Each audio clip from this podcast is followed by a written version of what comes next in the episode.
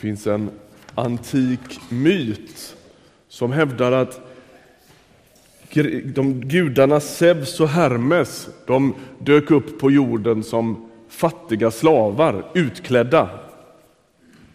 Och tanken var att de skulle lura människorna för att försöka få reda på hur mycket de egentligen vördade sina gudar. Och så dyker Zeus och Hermes upp som slavar. Och så när de har fått reda på vad de tycker att de behöver veta så sliter de av sig trasorna och så träder de fram i all sin glans och prakt och så dömer de liksom folk utifrån hur de har blivit behandlade. De är inga verkliga tjänare i den här myten utan de är bara förklädda. Det vi har läst nu och det som julen handlar om det är egentligen dess raka motsats. När Gud kommer till världen så kallas det på teologspråk för inkarnationen. Gud blir människa, Gud blir kött. Carne betyder kött. Chili con carne, precis, det betyder kött. Och, och när Gud blir människa så sker det på ett märkligt sätt.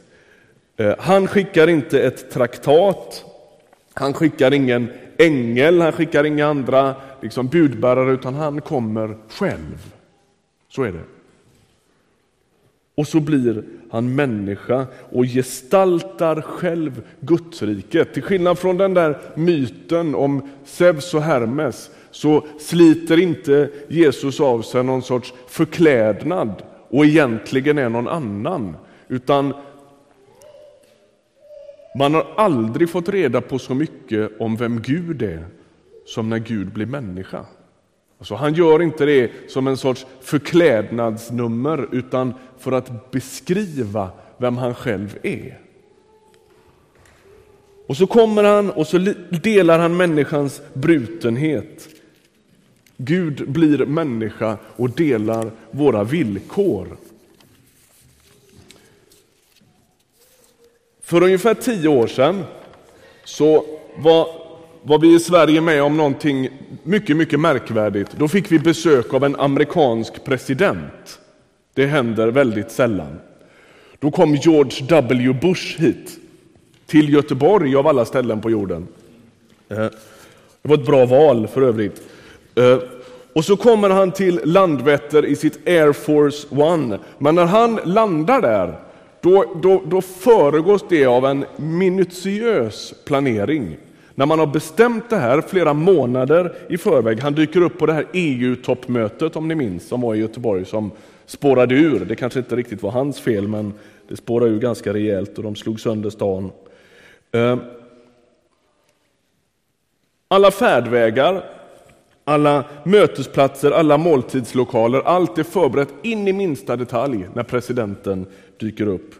Eh, när han landar på Landvetter följs han av ytterligare tio flygplan som är fulla med folk. Det är säkerhetsfolk, det är medarbetare, det är läkare och det är ungefär 200 journalister som dyker upp. Det är som en hel flygflotta som landar när presidenten dyker upp. När, när det här bestäms några månader i förväg, då börjar den amerikanska ambassaden i, i Stockholm att, att eh, samla in massvis med information. Hur, hur funkar det i Göteborg? Eh, vad är det som skulle vara intressant att se? Det ska vara allmän historik, speciella platser, byggnader som kan vara aktuella för möten, måltider, utflykter och så vidare. Eh, och så i mitten av april, två månader innan besöket äger rum, då kommer det en delegation och besöker Göteborg ifrån USA för att kolla en lång lista då man inspekterar hur skulle det här kunna funka och vem, vilka platser skulle det vara intressant för honom att besöka och så. Den där dagen så åkte de till Marstrand de av er som har varit där vet att det är en riktig pärla i, på västkusten. Men den dagen spöregnar det och de är inte jätteimponerade och tänker jo men det är lite trevligt men det är nog inget för, för presidenten. Så Marstrand går bort. Okay? Um, ehm, och så sållar de bort och, och grejar. Den 2 maj är de tillbaka. Då är det strålande solsken och så kollar de in ett antal platser och så 50 personer är med vid det tillfället en månad innan besöket äger rum. Ett dygn där det är rådgivare, tekniker, pressfolk och inte minst säkerhetsexperter. Och så kollar de alla vinklar och var finns det liksom eh, risker med den här resan som ska företas ifrån Landvetter in till centrala Göteborg. Ehm. Och så har de bestämt sig då. 14 dagar innan besöket äger rum, då dyker nästa delegation upp. Det är tv-folket. Och då kollar de alla tv, vart kamerorna ska vara. Eh, rörliga bilder, hur fungerar det här? Alla fototillfällen, hur kommer det vara? De frågar människor i Göteborg, urinvånarna i Göteborg, hur högt kommer solen att stå klockan 11 på förmiddagen? Och vart ska jag därför ställa mitt kamerastativ? Så, Så funkar det.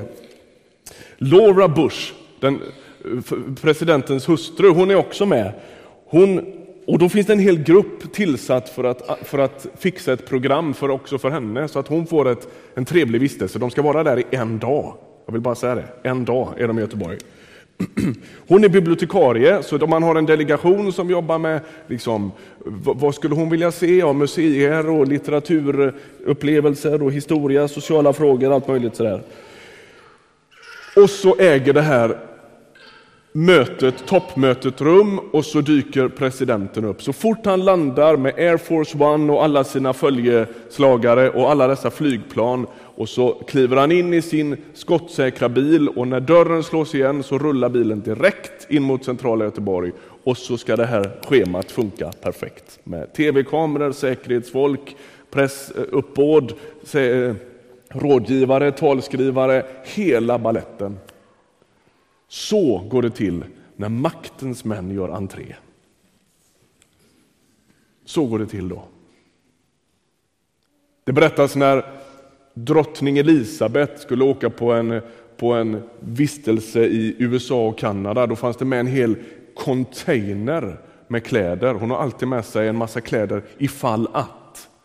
Om exempelvis ett dödsfall äger rum i, i den kungliga familjen så finns det en hel garderob, sorgegarderob som alltid flyger med henne överallt runt om i världen. Så går det till när maktens människor gör entré.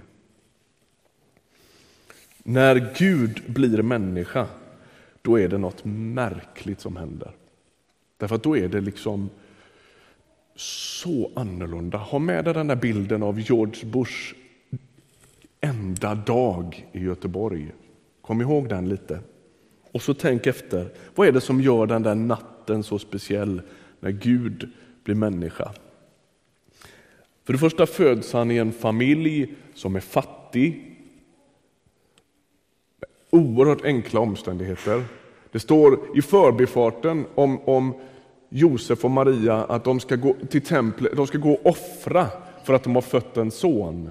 Och då står det att de offrar två stycken duvor. Det normala var att man offrar ett lamm, men om man är riktigt fattig, då räcker det att offra duvor. Och det gör Josef och Maria. När Jesus föds så är det fler djur än människor som är vittnen. De enda oberoende vittnena som kan berätta om den här händelsen, de är herdar och herdar de stod så lågt på den sociala skalan så att man kunde aldrig kalla en herde till en, till en rättegång därför att hans vittnesmål ansågs inte gälla. Det är de enda som är där och tittar på. Och Det första som händer det är att Josef, Maria och Jesus blir en flyktingfamilj i Afrika. Det är fortfarande det mest utsatta man kan tänka sig. Gud träder in i världen som det allra mest utsatta. Och det är så bakvänt mot hur maktens människor gör entré, eller hur?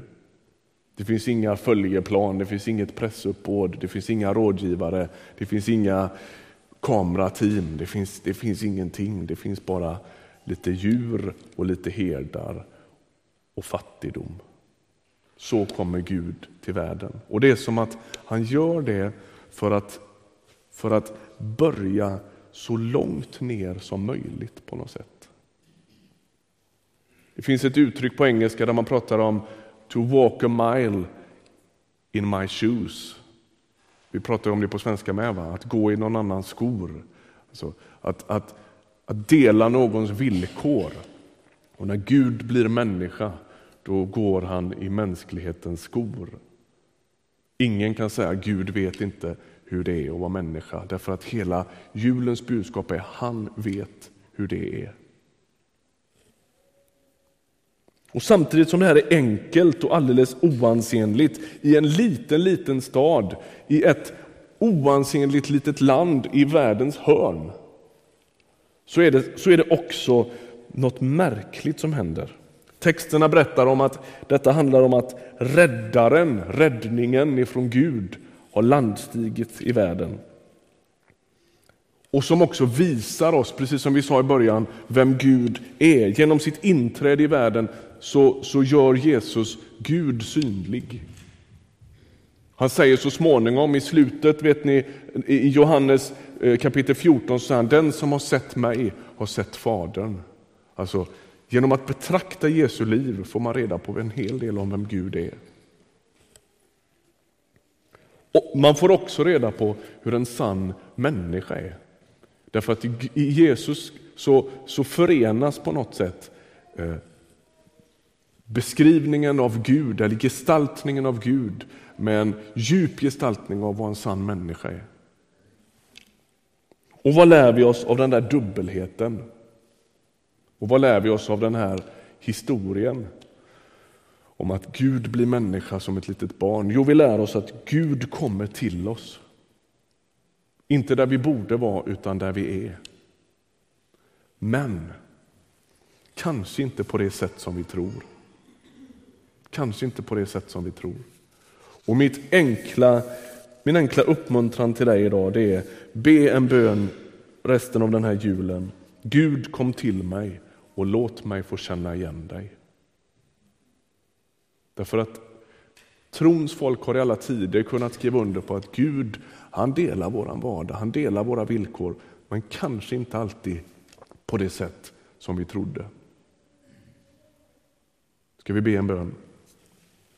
Herre, tack för att du är så aktivt involverad i våra liv.